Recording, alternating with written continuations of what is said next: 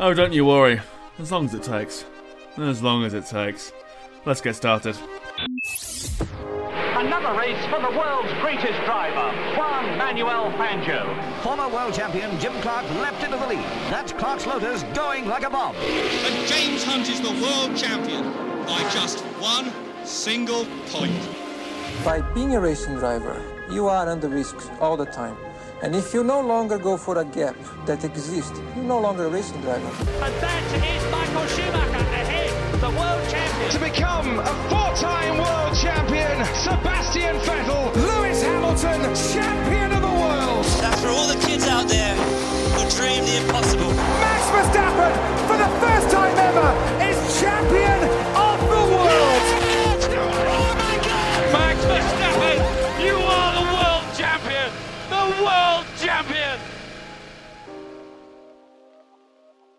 Hello and welcome to episode 32 of F1 in Review, the episode and the hour where we look back at the return of the Singapore Grand Prix and the Japanese Grand Prix that's to come this weekend. I'm Tom Claiborne and as ever, I'm joined by Tristan Fancourt and Angus Gallagher. A reminder that you can follow myself and Tristan individually on Twitter, as well as the F1 in Review account where we post these episodes sporadically. That's my fault on there as well. So we start off now with the delayed start that got even more delayed. Owing to the pandemic, we already had to wait two years for the return of this Grand Prix, but thanks to rain and the FIA's decision making, that became two hours. Sorry, that became two years and one hour. The uh, race was delayed by rain. Some say it was the only decision the FIA could have made, but others say that they reacted too slowly to the rain stopping, and we could have got going sooner than we did, and therefore getting all the laps in, not having to end under the stop clock situation or rule scheme. Um, but where do you guys fall on this? Was the FIA too uh, pedantic, too cautious, too conservative, or did they make the right decision in terms of delaying this by an hour and essentially delaying the procedure as well as the race? Right. So let's talk about the the first part of that, which is this stop clock scenario. Okay, so the way the race works is the race has to be completed by a set number of laps or within two hours. And that two hour window of the race has to fall within a wider three hour window. And that three hour window begins from the moment the race was scheduled to start. Okay, and so Singapore is a very slow track, which means the race lasts a very long time. It's 61 laps, and I think last year or last time we raced there, the race lasted an hour and 55 minutes. And that's very common for us to see one hour 50 something for the race time because Singapore is quite long and it's quite slow, so it takes them a while to do uh, the number of laps, the 61 laps. And so going into this, we knew that if it rained, there would be a quite a short window in which the race would have to start in order for us to get the full number of laps under our belt.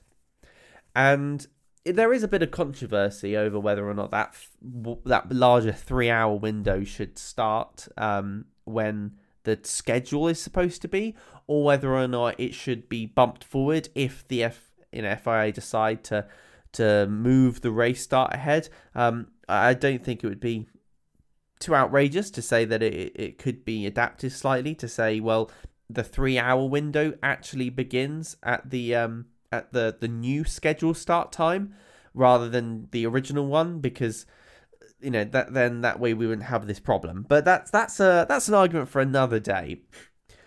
But what's bizarre i think about what we saw at the weekend on sunday was there was this hesitancy from the FIA to get under green flag conditions for racing um, in the wet. And I would admit that at the very beginning on Sunday, uh, when we got close to the time uh, that we were supposed to, you know, have our lights out and away we go, it was a little bit too wet on the track. And the the primary reason why you don't race under wet conditions is not because the tires can't displace the water. We actually have extremely good tires for displacing water. I'm not sure if you're aware of this, but we they Bridgestone created this stuff called like monsoon tires that could throw stupid amounts of water, which you know more than the 80 liters a second of water that the the wet tires um, throw away. The the problem is is when you throw the water away, you prevent the person behind you from being able to see anything. And that's the, the big spray tails that you see um, coming off the back of the cars. Even in not very wet conditions, you'll see there's quite a lot of spray, and that's because even under the inter- even the intermediate tires uh, throw quite a lot of water behind them.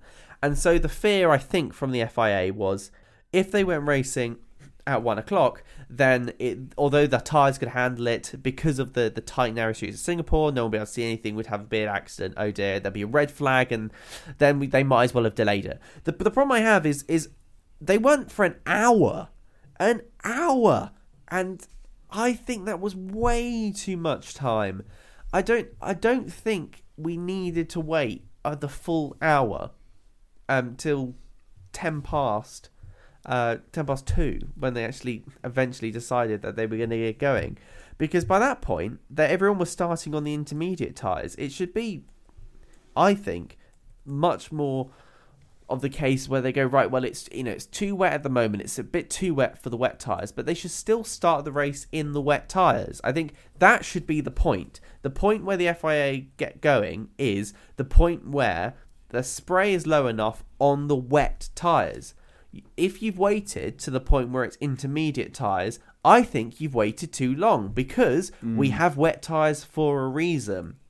And then, if they had, for example, waited till, you know, let's say half an hour, I was expecting half an hour, then they would have started in the wet tyres, and then we would have had the race from wets to inters, then inters to slicks. And that is like my favourite scenario, one of my favourite scenarios in racing. So to me, I think it lasted just far too long, that they were just far too hesitant. And I understand that you want your drivers to be able to see, but if you went the other way and it started to rain, you would have seen the inters going on, then it gone a bit wetter, and then it would have got wet, and then it would have got heavy enough that they red flagged it. There's the the full staging. I don't understand why we're not staging it properly in the other way. So I think perhaps we need to review when we think it's right to go racing. Because personally, I think if you're waiting to inters, you're waiting too long, especially when you've only got a three hour window to run a race, and especially when it's in Singapore, it takes ages to race. Mm. Yeah, yeah. It doesn't need a review. It doesn't need a review. It just needs to go back to the old days where they used to play it by ear. They used to look at the conditions, and they used to go. They used to have the safety car going around the track, which they do at the moment. But they used to play it by ear and just go, right, this looks good, well enough to race. They used to get the driver's opinion because guess who's driving on that racetrack on those tyres in those conditions? Uh, the drivers. So it makes sense that they get those people's views.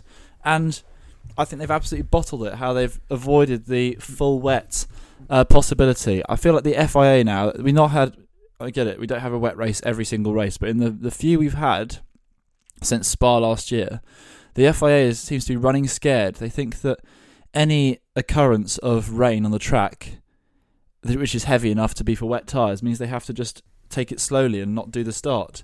I mean, I know last year in Spa, they couldn't race in that realistically. Yeah, it was too too wet, too foggy as well, really dangerous. But we've had now both Monaco this year and also Singapore. And maybe it's the factor of them being street tracks, you know, the fact that Mm. the walls are closer, the fact that um, there's white lines which are usually like road markings, so therefore the white lines don't um, help the tires grip as much and reduce and increase the risk of uh, spinning off. But they've this. I, I don't want to say the classic phrase that's used in football, the game's gone soft, but at the same time, like they they're just they're just not going with what would be one of the more easy options, which would be to let them race at the end of the day and give them the best chance as possible to race because at the end of the day that's what we want as fans. I agree with you, Tristan. I love those races where the, you have more variables thrown in. The variables being the transition from wet to dry, uh, sorry, from wet to inter and from dry uh, inter to dry. Those make for fascinating races. And I know the order on Sunday was switched up a bit more, and there was a bit more attrition than usual, which was good to see. I d- don't mind those kind of races either, but having the extra element of it. It's a challenge. It's supposed to be a challenge, and they build these purpose-built street circuits, which are not just street circuits, but they're also fully fitted to the regulations and the homologations of the FIA safety regulations. Um, that's great rhyming there. And they have to they have to meet those standards the whole time, and they wouldn't be on the calendar if they didn't meet those standards. So, are you telling me that every time now there's a wet race, they're just going to do this exact same thing and just run scared and not run the race for fear of someone crashing out? I get they have a duty to protect the drivers, but they have at the same time a duty to fulfill the fans and give them a race, give them more of an interesting race. And it was a good race, to be honest, but it rec- mm. like it could have been even better because of an extra factor that could have been thrown in, but they were just a bit too scared of the factors playing out as they did, and they almost thought the worst case scenario and went with that. When in reality, it could have been an even better race than it was, and I think honestly they, they just don't need a review. They just need someone with common sense to. At the end of the day, is for fear of sounding blasé, just look at the sky, mate. Just look up, see how the conditions are doing, see what the track's like, and then go from there and get the drivers' opinions. Like I think that's also really undervalued. So, mm. yeah, I mean, I think they could have handled it better once again. Yeah, this is a bit of a carbon copy from Monaco, wasn't it, really? The FIA tying themselves in knots when there's the combination of heavy rain and a tight street circuit. So, in that regard, you've got to go and say, why haven't we learnt from the past and realised that, yes, it wasn't right to start dead on time because of the rain, but just because it's raining doesn't mean we have to be hyper cautious and make sure the track is, well, nearly slick conditions in many aspects before we go racing. Maybe that's a symptom, really, of the fact that we've not been at Singapore for two years. Maybe that's a factor going into it if you're going to try and find excuses for the decision makers. But it's an aspect of not learning that infuriates me, but also a lack of communication and a lack of accountability, really, because. Yes, with the removal of communication between team principals and the head of the FIA, the race directors, that's a good thing in many ways, but it also means that they're now, in my view, very much an ivory tower uh, they send down their press releases saying we decided to do this because that we'll see you next week. By there's no accountability in that regard in terms of someone asking difficult questions in terms of why it was an hour why as tristan said we waited until it was intermediate conditions before we went racing. But also on their part they're not being active enough in my view in communicating to the drivers to the fans to everybody involved why decisions are being made. And you know we learned, we heard so much from after the Abu Dhabi fiasco. There would be changes to the FIA, and of course they had a vested interest in that as well to redeem some credibility and to show they were still uh, fit, or the system was fit, should I say, to make sure they could administer racing. And I suppose in many ways you've got to put safety first in a, a, track like Singapore, but you've also got to go and learn from your mistakes and realise when you're falling short yourself, really, not being sort of so well insulated and uh, sort of wrapped up in bubble wrap to go, oh, well, we're not going to go and change anything. We're going to uh, make decisions how we want to without scrutiny, really, because if that happens, then my view, you become less sharp, less aware, and ultimately more poor decisions are made, which I think we saw really. Like, if it had been a situation where the last really, really wet race was that one in Belgium we saw, you go, oh, well, fair enough then. They're fairly out of practice in terms of administering a wet, uh, a wet track, wet conditions, particularly the monsoon conditions that we saw. But as I said, it was only a handful of races ago we saw a similar situation. So, in my view, there's few excuses as to why we had to end under a stop clock condition versus getting the vast majority, if not all, of the laps done. I feel like this is really kicked off this year, and this, and I, I maybe that's because I've got a very short term memory, but I don't remember maybe last year or year before that, and, and certainly not in the last five years, looking at the track drying up and thinking, oh well, why haven't we started yet? They usually are pretty quick to start and get going in under wet conditions, and maybe you know maybe that we happen to have two basket case examples of tight, twisty circuits with wet conditions. But if, I, if I'm brutally honest, it's Singapore. It's a tropical region of the world that rains a lot. You know, you can't have a track there and expect it to be dry very often. And and well, rather, you should expect rain. And so, surely, if the FIA is saying, well, actually, you know, if, under wet conditions, we have to be really, really careful. The track doesn't fulfill the safety guidelines that the FIA are putting out. Because if I was putting a track together or certifying the safety of a track, I would go, okay, what's the conditions like in the dry? Okay, that's fine. Now, what's what's the conditions like in full wets? Surely, if you say no, we can't race in full wets, the track does not comply with F1 safety requirements. Yeah. Mm. And and and so if it doesn't comply with F1 safety requirements, why are we going there? Because it's not safe. And that's it. We know Singapore takes a long time to dry out because it was 80 something percent humidity, 85% humidity.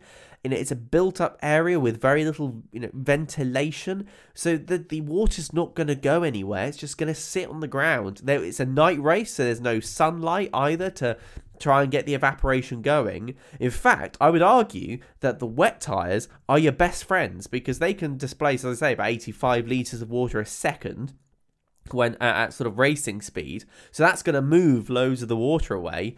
You know, to some extent, I think they exacerbated the problem by waiting so long and then putting the inters on, which the inters don't displace, you know, hardly any water um, compared to the, the full wets. And so the water's not going to go anywhere. So uh, there are lots of these sort of questions now lingering in my mind about what, whether or not, you know, we should be at these tracks if it's going to rain there. And if the FIA said, well, of course it's safe, you know, we know it's safe, then fine. Then you should have raced. And we should have started earlier. Because I don't know how you can I don't know how they can have it both ways. I don't really rest I can't really rest that in my mind. And so I, I wonder where all this sort of this is started to come from because there are lots of, of like I, I don't want to say silly things, but lots of things to do with safety at the moment that I don't really understand. Like at, at the weekend, and and I don't want to I want to highlight this actually. Like Lewis Hamilton was summoned to the FIA because of the nose stud that he had in. And the reason why they're saying to drivers like Lewis Hamilton, you've got to remove them, is because of safety reasons. So he's just been fined £22,000 for having a nose stud in. I, I don't see the, the safety issue. I mean, I, I understand that I'm not a, a health and safety expert and probably in no way qualified to judge this, but from my sedentary position, I think it's perfectly fine he's got a nose stud in. You know, it looks to me a little bit like there's some other things going on behind that particular safety ruling. So we've got weird safety rulings when it comes to things like, you know, nose studs and things like that. And we've got weird safety rulings when it comes to wet tires and things like that. I don't know. I, I just, I feel like these things don't necessarily follow logic and they're, they're sort of thrown out there by the FIA as hoops that people now have to jump through to, to get racing. So I'm a little bit concerned, and I wonder I wonder really what what whether or not we're going to f- see some more slightly odd safety decisions coming out soon that don't necessarily follow what I would call just you know common sense rules.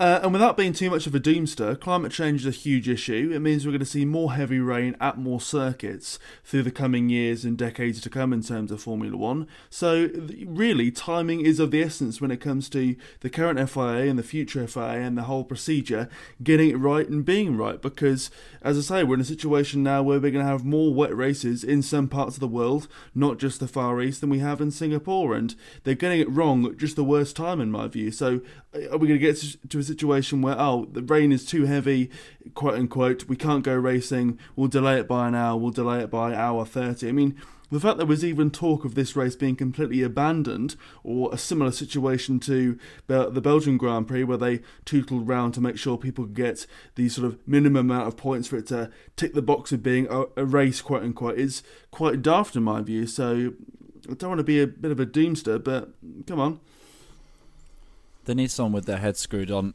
and it's um, I, I don't understand why. I remember they used to have wet races back in the day where the argument would be you would get a race starting and they'd be doing 10 laps behind the safety car and everyone would be going well why can't they race? It's fine enough to race. And now it is well we can race but why can't they race? Oh because they're still in the garage because they haven't been summoned yet. So for my, my mind having them run behind the safety car is a better solution someone in the FIA needs the guts to just make the decision to make the race go ahead. If this race had been cancelled this weekend, that just makes me deeply upset from inside that someone could think that to be a sensible solution. Like, come on, like someone, some people really need to like have their heads screwed on and think about actual sensible decisions instead of being they're overthinking it almost. The FIA does have a history of this. I'd, I'd say they like they generally do a good job, but they do have these occasions where they overthink things. I don't know if you guys ever remember seven or eight years ago now, I think, where they they brought in instead of tackling the many safety issues of the day, they brought in a rule saying that drivers could only have one helmet change per season. They get fined if they if they um, if they didn't if they did more than that. So I think this is once again going back to the example of Lewis Hamilton's nose stud, which to be honest, I think myself like ninety percent of Formula One fans have no interest in. Like let the man wear his nose stud. I, I don't care really. Um, like the FIA once again making questionable calls on what to focus on. Yeah, Um, that's it. that's how I describe it. So someone just they just need someone with their head screwed on really um, to run things, but they don't seem to have that all the time. And going on to the race content itself, it was a Red Bull that won this race, but no, it's not the one you're thinking. Sergio Perez qualified P2 and after a super start climbed up to P1 and held it in front of two Ferraris for the entirety of the race. There were two safety cars, there were virtual safety cars, which caused chaos behind him. He had to evade ultimately the undercut and the overcut, and two Ferraris behind him, and their strategy they would impose on him. But the only time he really looked that vulnerable was A, towards the end of the race, in my view, or when the investigation was launched regarding whether he was within 10 car lengths of the safety car when one of those was in place. And I hate to draw, you know, another comparison with Monaco on you all, but this win was quite similar for Perez, I think, in what was quite a hectic Grand Prix at a street circuit. But what do you make of his evening, and has he shown once again the quality that he has and why he's worthy to be in the current top team at least? Well, let's actually take a quote directly from said top team, Red Bull, with Christian Horner, the team principal, who said this was Checo Perez's greatest ever drive in F1. And uh, you might disagree with that, you might, or, or you might not. But I think the team thinks he is worthy of being Max Verstappen's right hand man, and I would agree. I thought Perez did a fantastic job because this was a difficult race there was a lot of drama, I'd say, in it. The the first sort of 15 minutes, 20 minutes was a little little lackluster to say the least, and then once once the the dominoes started to fall, boy did they start to fall because it was I think more of a of a, a case of Perez hanging on um to to the the lead rather than cruising back to victory, which often we, we do see unfortunately and it was a difficult track. It's a difficult track, Singapore, because not only does it flow in kind of weird ways with the very tight corners and then moments of high speed racing before you know, slamming on the brakes to to uh, enter into another slow part of the track but you're also fighting with the fact that it was very very slippery as well so braking points are different you have to not you know you can't outbrake yourself. You've got to make sure your tires are nice and warm as you're fighting with a drying track. I mean that is no easy feat. Afterwards after the race in the cool down room perez uh, rather cheekily turned to charles leclerc who came in second and was pressuring him the whole time basically and said ah so um did you almost lose it? And uh, Leclerc goes, yep. and so there was, I think, a mutual understanding of all the drivers that this was a particularly difficult race because they all, all almost lost it a few times, and many drivers did, and some of which you wouldn't have may- maybe thought. I mean, Lewis Hamilton crashed briefly into uh, turn seven, which was unexpected. Um, so for Perez, I feel like this was, I agree, one of his best drives I, I, I've seen him do because it was just a beautiful combination of diving into the lead at the beginning, you know, knowing when to to sort of back off a little bit and you know be able to defend from Charles Leclerc, which is no easy feat as well, and not crash on Singapore in the wet. Absolutely fantastic. I'm I'm so over the moon that he actually managed to, to win. And as a little fun thing for you, car number 11 crossed the line at 11 11 11 uh, Singapore time as well. So the numbers aligned, the stars aligned for him, which was which was really rather sweet. Um, and you know, for a race which I think Red Bull were perhaps you know not expecting to have huge amounts of celebrations because Max Verstappen qualified in eighth because of a weird fuel um, weird fuel thing, and Perez in second. You know, I think many of us expected Leclerc to, to storm off at the beginning and win this one. So it, it came as a surprise as well, which sometimes those victories are the greatest ones, the ones which you don't expect to see. And so I'm glad Perez can, uh, you know, put this feather back in, back into his cap. You know, he's won at Monaco, difficult conditions, and he's won at Singapore, difficult conditions. So it turns out Perez is going to win every single track, which is a, a tight, twisty, slow racetrack um, on the streets in the wet. That apparently seems to be where Perez uh, is a duck to water, if you pardon the pun. It's an ironic statement at the last bit because is is one of his two two other F1 races was in Baku, so he clearly has an, an affinity for street circuits. Um, do you remember all those people who were saying not all those, but there are a few people who were saying that Perez may be under pressure for his seat at Red Bull? Um, what a load of rubbish, honestly. Like if there's one man who is perfect for that seat because one, he's a good backup to his teammate. None of Max Verstappen's teammates since Daniel Ricciardo, none of his other ones could win when Verstappen had an off day. Perez does that. He pulls out of the bag off more often than not. Um, no, none of the other ones that were in that that spot could hold their own at the front.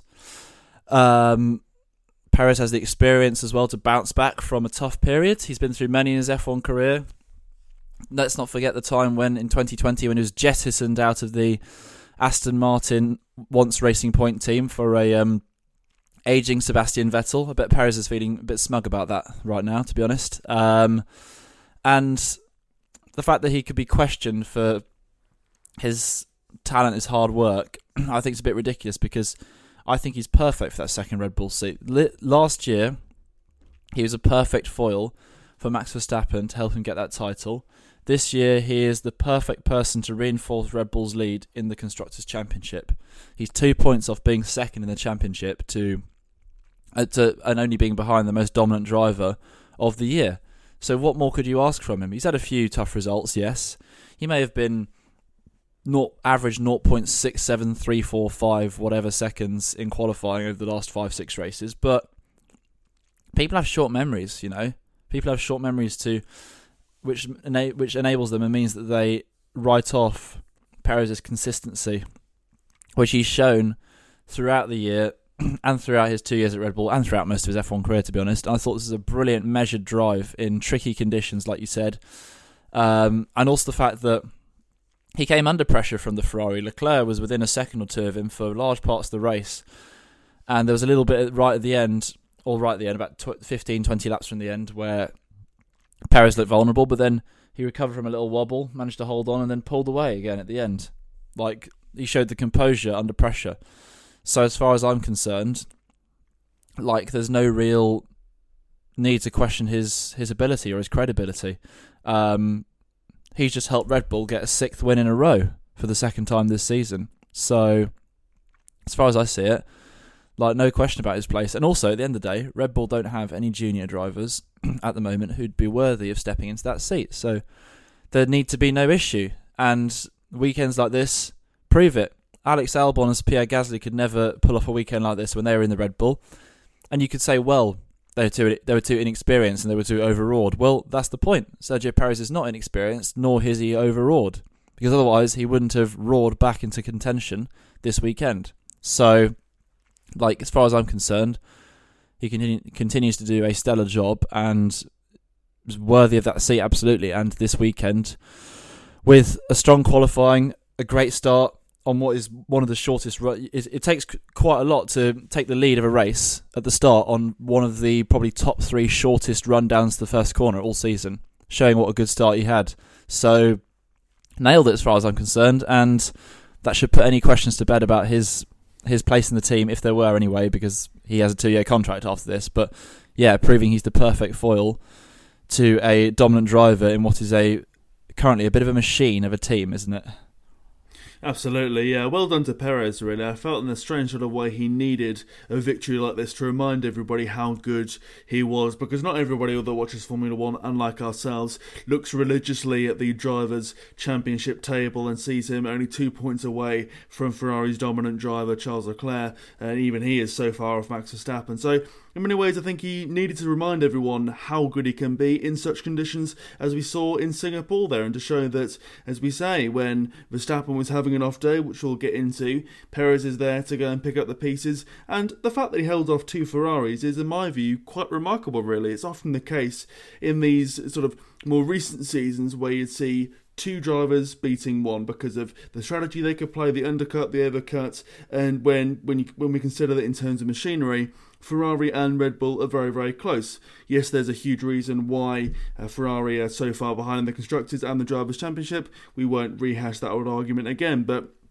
Perez showing at the age of 32, somebody who was experienced but still got many years left at the top, how good he can be, really. But um, in terms of his greatest drive ever, difficult to say because in my view the 2020 Sakhir Grand Prix where he won in that racing point will always hold a, special moment in my heart really. And I think that is probably his best drive because it real nailed down firmly why he deserved to be in Formula 1 moving forwards. Because if if it's to, be believed, this was at a point where he was without a seat currently for the 21 season. So winning that race was arguably more important for his career because it got him that drive. Versus this one just reinforces what we already knew. But um, congratulations to him.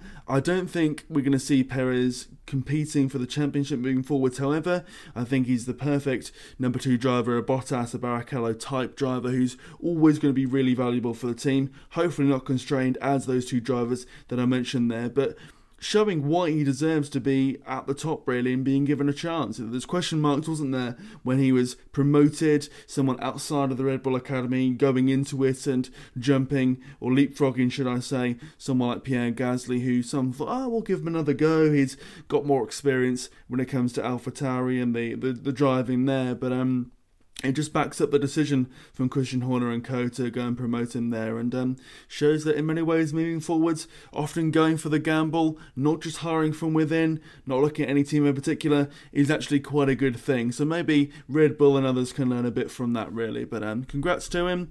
Hopefully he can keep this up and go on one of his other sort of purple patches, which seems to be quite systematic of what he does. But uh, the fact that he is so close to um, Leclerc and the fact that he is, well, one would think anyway, far away from George Russell, who it's been in inferior technology for sure, but has been so consistent until this weekend is a credit to him, really. So I think any discussion about him being dumped should be off the cards, but then again, I think any idea about him being a world champion moving forwards is unlikely at this point. Yeah, absolutely, and actually, I think the the an easy way to sort of visualize, if you'd like, how good Perez has been this this year is the fact that we've only got five races left, and it's not mathematically impossible for Sergio Perez to win the Drivers' Championship. And when you look back at previous years, especially between the period about 2015 to 2020 and uh, the, the Hamilton dominance, by this point, third place was miles behind. Like if just just look at 2020 when third place Max Verstappen was on 214 points. That's how good Perez has been this year. We know that Max has run away with it a little bit at the front, and we are expecting him to win this championship. I think it's now a matter of time um, and races as opposed to uh, anything else. But the fact is, there is only two points between Leclerc and Perez, and that means that fight for second place is very much alive, and I would expect, I would expect it might actually go down to the wire to Abu Dhabi to see who's going to get second place in the championship. It, it's it's almost a shame, and don't take this perhaps the wrong way, but it's almost a shame Max Verstappen is involved this year because you know, first, if we just had second, third, and fourth, we'd have such an amazing fight for the end. The second, Charles Leclerc, 237 points. Perez, 235 points. Russell, 203 points. Sainz, 202 points. You know, those the the play second, third, fourth, and fifth. The fight for second and the fight for fourth. is such an immense battle now. And the fact is, Perez is keeping up with Leclerc, and Leclerc was championed as that you know incredible driver that's going to have the longest contract with Ferrari. Well, if Perez is keeping up with him, then you know that tells you quite a lot about about Perez really and his consistency. And yeah, he might not have had every race be fantastic, but in saying that, nor has Leclerc. And yes, Mm. Leclerc has had reliability reliability issues, but so has Perez, so has that Red Bull. So actually, when you look at the season overall, I would say it's a pretty fair fight. And I think Perez could well, you know, have a fight with Leclerc all the way to the end. And I really, really hope he does because this this weekend demonstrated that not only can Perez, you know, match Leclerc, but he can also beat him and survive that pressure. And so, I I don't know where the uh, the nattering is going on about Perez perhaps being dropped from Red Bull or, or being challenged because I don't know where that challenge is coming from at the moment. There is no one else. I think. I think Verstappen and Perez is an incredibly solid partnership, as solid as perhaps Lewis Hamilton and Valtteri Bottas was, and even as as solid as Ricciardo and Verstappen were. Uh, they were very good as well. You know, yes, they had their moments, but that was a fantastic period for Red Bull. So I think they're very, very safe, and I think Christian Horner knows that that Perez is, you know, pulling his weight, but also propelling the team forward in the in the constructors championship, which is exactly what they need right now. Come on then, money where our mouths are. Who's getting second place, Leclerc or Perez, if you had to call it now? Le- Leclerc, I'd say just. That's my gut. I'm gonna go with Perez. Hmm. I think the having the Mexican Grand Prix in there really does add a bit of spice and probably tilts it a bit more in Perez's favour, I'd argue. But we'll see. We'll see. Well, we know the Red Bull's got the incredible straight line speed, and don't forget that we are heading towards, you know, Mexico, Brazil, Abu Dhabi. Those are fast tracks. I and I think Perez. I think Perez could do it. I think I'm. I'm gonna go with the. I'm gonna go with the Mexican. I think he could do it, and uh, I'll let Angus say I told you so when he doesn't. What a coup that would be. eh? A 1 2 for Red Bull and then winning the Constructors as well. What about you, Tom? We'll wait and see.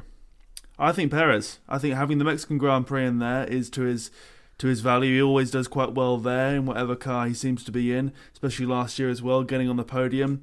I also hear the argument regarding the straight line speed of the Red Bull, but the other part of me says that the superstitious side almost says that Leclerc is due a win almost because there's been so many scenarios where he's been on pole, been close to pole, failed to convert. You think that surely if he keeps that going in terms of Saturday, in, in terms of Saturday qualifying, he'll be able to convert at least one of those, and perhaps Perez will be, I suppose, at the mercy of Red Bull team orders in regards to Verstappen comes first to win that championship, but.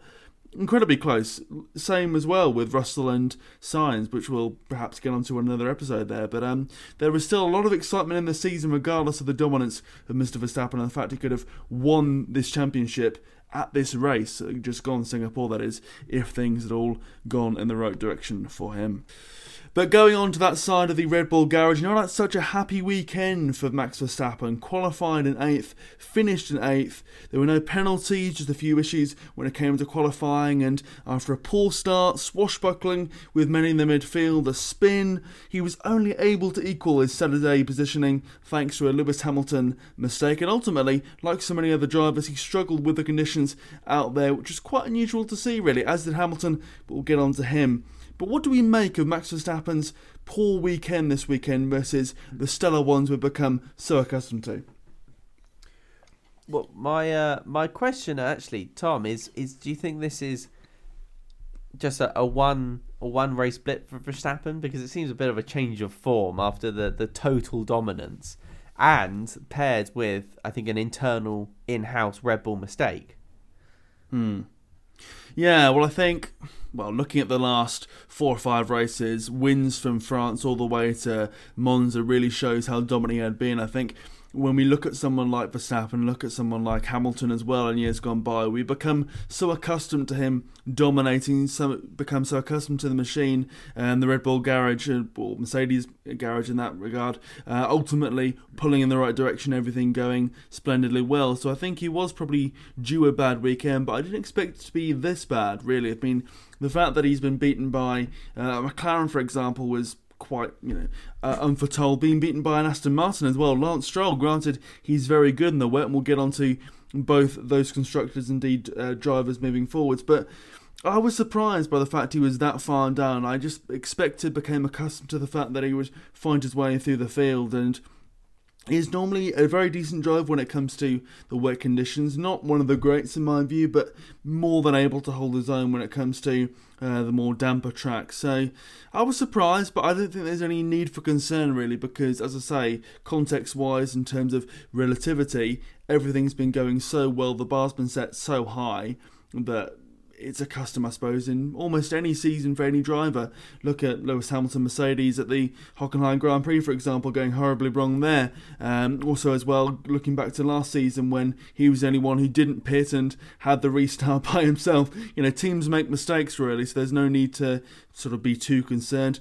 I suppose if you're Red Bull and Verstappen, you're just so happy it comes at a race where you could have won the championship versus, let's say, earlier in the season in terms of somewhere like Miami or Spain or Azerbaijan when it was far more costly, really. So if you had a choice of where to make your mistakes, it'd be when the championship was pretty much all sewn up. But um, yeah, warning signs, I guess, in some regards that things can go wrong, but no need for real concern would be the way I surmise it. Yeah, honestly, Tom took the words right out of my mouth. It's literally just like when Lewis Hamilton, who was has been a dominant driver in Formula One over recent years, and as much as he is without question a great driver, and this what what happens every now and then doesn't question that, but every time, even the greats have a stinker. Even they have an absolute stinker of a weekend, and they just want to put it to one side, and it probably makes them more determined to come back and absolutely destroy the opposition the next weekend the one that comes to mind, that like Tom said, is Hockenheim 2019, where Hamilton was in a strong position in the championship. The Mercedes was the fastest car. It was all going absolutely perfectly, and he just had an absolute, an absolute stinker. Literally crashed off at the time. Uh, went over the pit lane entry line, spun when he was in the points. Everything that could go wrong did go wrong. Just made a few mistakes. Verstappen this weekend, the the incident in qualifying is a strange one because Red Bull just didn't fill up enough fuel in the car, it, it seems, or they told him to abort a fast lap when he didn't need to. Um, Ferrari-esque mistakes, you might say. And then on the on the race, he made a poor start, almost stalled it, dropped down four or five places, and then when he was fighting back up through the field, he went off the escape road and made a mistake. And those weekends sometimes happen. And all he can say is that at the end of a weekend where he was below par, he came away with his championship lead only reduced by what 12 points? And with his dignity intact with 6 points instead of 0 and at a time when he is miles ahead in the championship and still has a chance to seal it next weekend. And everyone's talking about the romance of a Max Verstappen in a Red Bull powertrain car which is helped by Honda being crowned world champion at Suzuka the home of uh, Japanese motorsport. There is there's all saying it's quite a uh, quite a lovely touch that will be, and I'm sure obviously it won't be deliberate. They would have wanted to su- seal the championship this weekend, of course, mm. but at the same time, like he had a stinker, but I think this Hamilton used to do this. He'd have a stinker of a weekend, and then the next weekend he'd turn up and absolutely tear everyone to shreds. So to be honest with you, I'm saying Verstappen, pole position, fastest lap, win, 53 laps led on Sunday morning, and the title's going to be his. So I see only one outcome for the next race because he'll be, as much as he'll hide it, he'll be mad. You heard him on the team radio after Saturday's qualifying. He he wants the best all the time. He's mad that he didn't get pole that day, and he'll be mad that he didn't get a good result in the race. So yeah, he's coming for them, and it literally this weekend can be put down to the world champion, the best driver on the grid, had a poor weekend, and when you say it like that it's not the most outrageous statement. So I think he'll definitely return to form at the next possible opportunity. But it was nice of him, wasn't it, to uh, and the Red Bull team to to keep the championship going just a little bit longer. As many mm. fans took to Twitter after the last race and said, "Ah, well, that's it. It's over now. Uh, who's looking forward to Singapore being the final race of the championship?" Uh, um, it was nice of uh, Red Bull to, to keep it going a little bit, but that's that was what I saw a lot of um, mildly disgruntled fans saying that they were sad that it was over already. Um, but it was nice for them to keep it going just a little bit longer, even if it's probably going to get wrapped up um, at Suzuka, which is nice to have Suzuka back on the on the grid. We won't actually have time this week to talk about it, but I cannot wait um, for Suzuka. It's nice to see that one back as well. But I think you're, you're both absolutely right. There's nothing like a little bit of failure to give you the grit and determination to to pull your socks up and um, come back fighting. So mm. I think I think in this particular case, Max Verstappen will be like the Black Knight out of um, out of Monty Python. It will be just a scratch, and he'll come back next week and and take the championship. Um, maybe then, and I, I, can't see why that wouldn't happen. Uh, it's it's Red Bull's, you know, on top form at the moment. Verstappen's on top form. He was looking like he was going to get pole position until the team went, Quick, stop, you haven't got enough fuel. And he slammed on the brakes, going, Why? What's going on? Um, so, to be honest, maybe it should have been sort of almost wrapped up this weekend. Um, but that's beside the by. It isn't. So, yeah, I, I look forward to next weekend and seeing Max, you know, return to maybe have the opportunity to take pole position if he can. But equally, a little part of me would like Max kind of not to return to form next next week, maybe if if it could be wet conditions in Suzuka, that'd be fantastic because Suzuka is a very very challenging track. It's got lots of undulations, lots of um, height changes. It's a track that you have to feel the rhythm of. I think to to really get the most out of it. So to add a little bit of, of rain in there, that would be even better. But realistically speaking, Max is going to be very determined. In the post race shots of Max. He was sort of sitting there looking mildly disgruntled, probably because it was a very, very difficult race for him.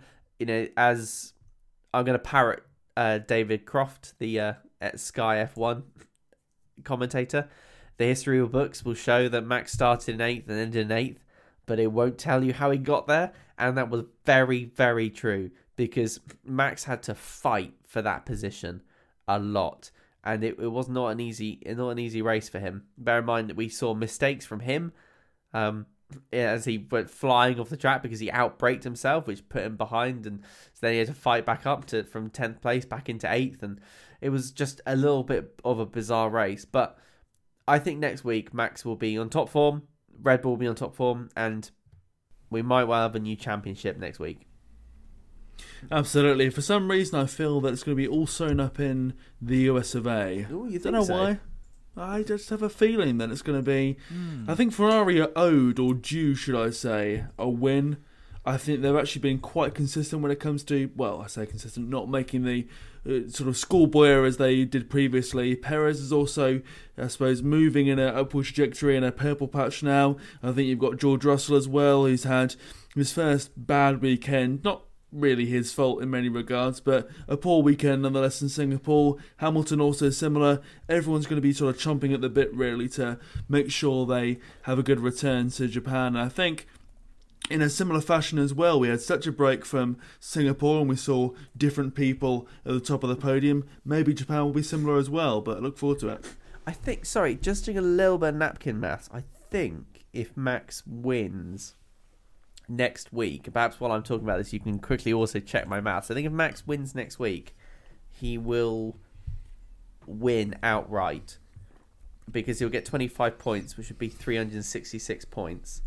So even if Charles got second place next week, you get the 18 points. That's 255 points. And then at that mm. point, um, we only have four races left after that and that would be 100 points, so that would be 355.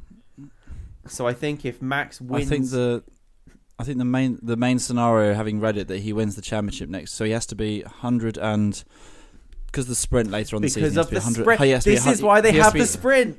so he ha- he has to be 112 points ahead of Leclerc, and the only the way the best way for him to do that is to win the race with fastest lap that would increase his lead from 104 to 112, and then he'd have 12 wins to Leclerc's three, so couldn't be overtaken. Yeah, so the, the, this is the thing about the sprints. This is what we were saying last week. The sprints will extend the championship. So yeah, because of the sprints, it makes it a bit more difficult. But um, he's pretty close now. I think I think we can basically say if Max wins next week, that's it. It's over. Um, Mm. Certainly, if Charles comes anywhere other than second, then it's it's over, which will be exciting. But you think it's going to end in uh, end in in um, the United States? I'm not so sure. I think it's going to be wrapped up next week, but I guess we'll wait and find out. And we go from the person that won last year's driver championship to the person who finished second by so few points. Lewis Hamilton, he qualified in P3 but finished in P9. And I went into Sunday thinking we could have ourselves the first Mercedes win of the year. Honestly, thinking so, but no, he is pushed off the start by Sainz. Complaining again to his team regarding wanting older Inters versus newer ones. He went on and ultimately crashed at one point, but somehow once again managed to keep the car going. Credit to him there, and ultimately struggled to overtake uh, many a car in front of him. Was then overtaken by Max Verstappen. Couldn't match Sebastian Vettel in the Aston Martin. A bad day at the office. What do you make of that? Yeah, I feel like they missed a chance, didn't they, Mercedes? They've really missed a chance there too. They were t- bigging up their chances of possibly winning this race. I mean, I don't know whether. I mean, before the weekend, I was thinking I'm not sure realistically because previous history suggests that they struggle in Singapore. Tends to be even in their dominant years, it was a weak link in their armory, a chink in their armory in terms of tracks they were strong at. Um, but then they turned up. They had good pace, topping a practice session in first practice, admittedly in the day, so less representative for a night race, but still a raw pace showing. And then qualifying was was promising. I didn't really clock it until I checked the results again on Saturday night, but he was only 0.054 off pole was Lewis Hamilton, so half a tenth of a second, which is minuscule. It's a matter of meters in Formula One, considering how fast the cars are going.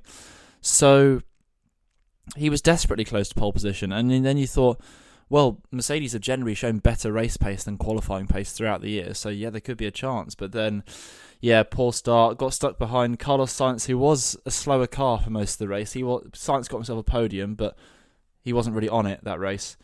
Um, and Hamilton then just yeah, it just he got stuck behind Sainz. Then he made his uncharacteristic error. We are talking about uncharacteristic errors earlier for Verstappen. Hamilton made one too, going off at the exact same corner. Whilst Verstappen outbraked himself, and managed to do a juicy flat spot on both front tyres and then spin uh, spin turn it round. Uh, Hamilton clonked the barriers of this front wing, and whilst it wasn't enough to send him out the race or require an immediate pit stop, it put him at a pace disadvantage and sent him behind Lando Norris and Max Verstappen um, before him needing before he then needed to pit. He then had to pit under the safety car for Yuki Tsunoda's accident, and it meant that he then got stuck behind Lance Stroll and Sebastian Vettel, as well as well as Daniel Ricciardo.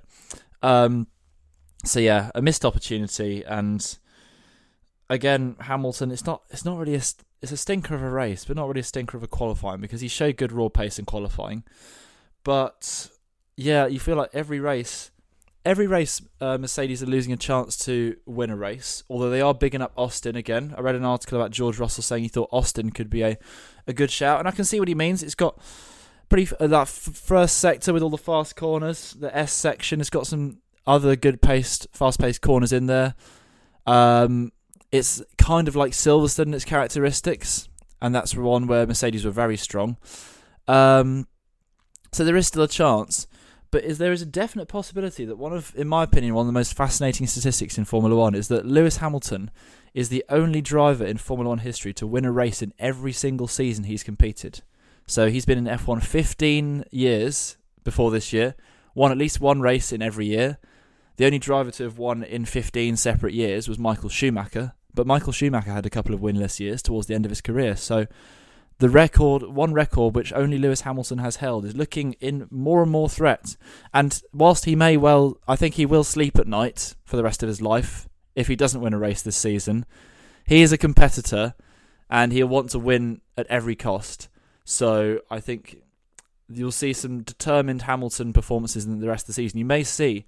It's a question I posed earlier in the season after Spa, I think it was. Do Mercedes are they that fussed to get back getting second from Ferrari? in the constructors and the extra few millions, or do they want to come away with some pride from the season say that they've won a race, whether that's with Russell or Hamilton? And I think you may, in my opinion, you'll see both Hamilton and Russell and the Mercedes team taking a few more risks, maybe with strategy, like they did in Zandvoort, you know, and that almost paid off. You may see them taking a few more risks risks to try and get an elusive win. And it, I mean, you know, they'll, they'll only find out if it works, but at the same time, I think that that's the best chance they've got to try and roll the dice and try and have a strategy gamble or hope for a safety car falling at the, at the right time. So yeah, that was definitely a missed opportunity this weekend for Mercedes and for Hamilton, especially for Hamilton. Russ, Russell was kind of out the picture with his quality performance, but Hamilton definitely missed an opportunity. But who knows what could happen in the remaining races? But time is running out. This was, I think, the best opportunity for Mercedes to win a race, with Hamilton qualifying in third position. And uh, to be honest, I'm I wonder a little bit whether or not if we started in full wets when they would all been on wet tyres, whether or not Hamilton maybe could have capitalised on the opportunity. And once you get into ahead in Singapore, it's very difficult for other drivers to get past you. Perhaps that would have been beneficial to Mercedes in this particular particular scenario. But we didn't start in full wets; we started on inters, and there was an internal debate in the Hamilton garage about what type of inters they should start on, whether or not they should be uh, scrubbed, i.e., used or brand new. And Hamilton said you should have listened to me. Um, I'm not sure actually whether or not he wanted scrubbed or, or not, but that doesn't matter, and it, it, didn't work out for him. And as you say, we had an uncharacteristic mistake from from Lewis as he crashed into t- um, into the barriers at turn seven, straight on, uh, dead on the front of his nose of his car, which was lucky because it means it didn't break the the wing off, um, and and that would have caused debris or maybe lodged uh, the car in there or something like that. So he was pretty lucky. But the fact is, Singapore remains one of Hamilton's, you know, best performing tracks. I, I always think back to 2018, the uh, Singapore Grand Prix, where Hamilton got pole position with a 136.015, a time so fast that Mercedes didn't even know the car could go around the track that fast. All of their predictions from their computerized simulations suggested the the maximum speed of the car around the track, their theoretical maximum, was slower than that, and uh, Hamilton managed to beat it, mm. which is just bizarre. Wow. I know, absolutely bizarre. To compare that, was that, the, that was that 2018? Yeah, 2018. Yeah, so you want to his go greatest back, quali lap. You want to go back and watch a decent um, lap round Singapore? That is the one to go to. 2018. To compare that, the fastest qualifying time was 149.4 this year. So that's how much the slippery wet conditions took out the track. But uh, to be honest, I think this was just one of those cases where there was, you know, it's a slippery track under pressure, new cars, mistakes going to happen, happen to happen with Hamilton. But I think this was the the only opportunity, one of the very few opportunities that we can we can say that Mercedes could have won the race from third position in wet conditions around Singapore, where Hamilton likes mm. it. It will uh, it will always be one of those you know what if races. But to be honest, I don't think Mercedes are going to prioritize winning a race this year. I think they're going to prioritize trying to get that constructor position, and I think that's the right move. Yeah, it's going to be a huge task though when you look at the gap between Ferrari and Mercedes in the hundreds when it comes to, to points gap there. But we'll see, and I suppose they've had their poor weekend to get out of their system, George Russell in particular. But yes, a very a bad day at the office for Lewis Hamilton, and it's slowly but surely turning into a bad season, even you know by his lofty standards, being in sixth place, being 30 points off his teammates, being you know really out of the fight for most races, and only having sniffs of chances to get onto the top step of the podium and being second twice. It's just not been a very good season for him, I think, and the chances of the amount of them are definitely closing in terms of the races we got left yes, Austin could be good, but looking at somewhere like Mexico and Sao Paulo, even I don't think there's going to be much hope there really. But um, it's a shame to see that he's been so far off the pace, not because he's been necessarily a bad driver. It's just that George Russell has been able to handle quite a difficult car better than him, and therefore the third car by default for the majority of the season there. But hopefully this will be one of those seasons where we go, oh, do you remember when Hamilton had a bit of a uh, a duff year and then went back to his winning ways or something similar in the years to come? That was a bit of a blip year. That that's fantastic. I, I hope that happens, but it does make you concerned when the gap is so big between him and his teammates, who, as Rosberg likes to remind us often, they drive the same cars. And unfortunately, that's all we got time for in terms of episode 32 of F1 in Review. Thank you very much for listening all the way to the end of this one, be that on your preferred podcast provider or via River Radio, be that live or via the listen back feature. A reminder you can follow myself and Tristan individually on Twitter as well as the F1 in Review account. It's just like that, no hyphens, no dashes, no nothing. But yes, we look now next to the Japanese Grand Prix. It returns once again after many years of absence brought on by the pandemic.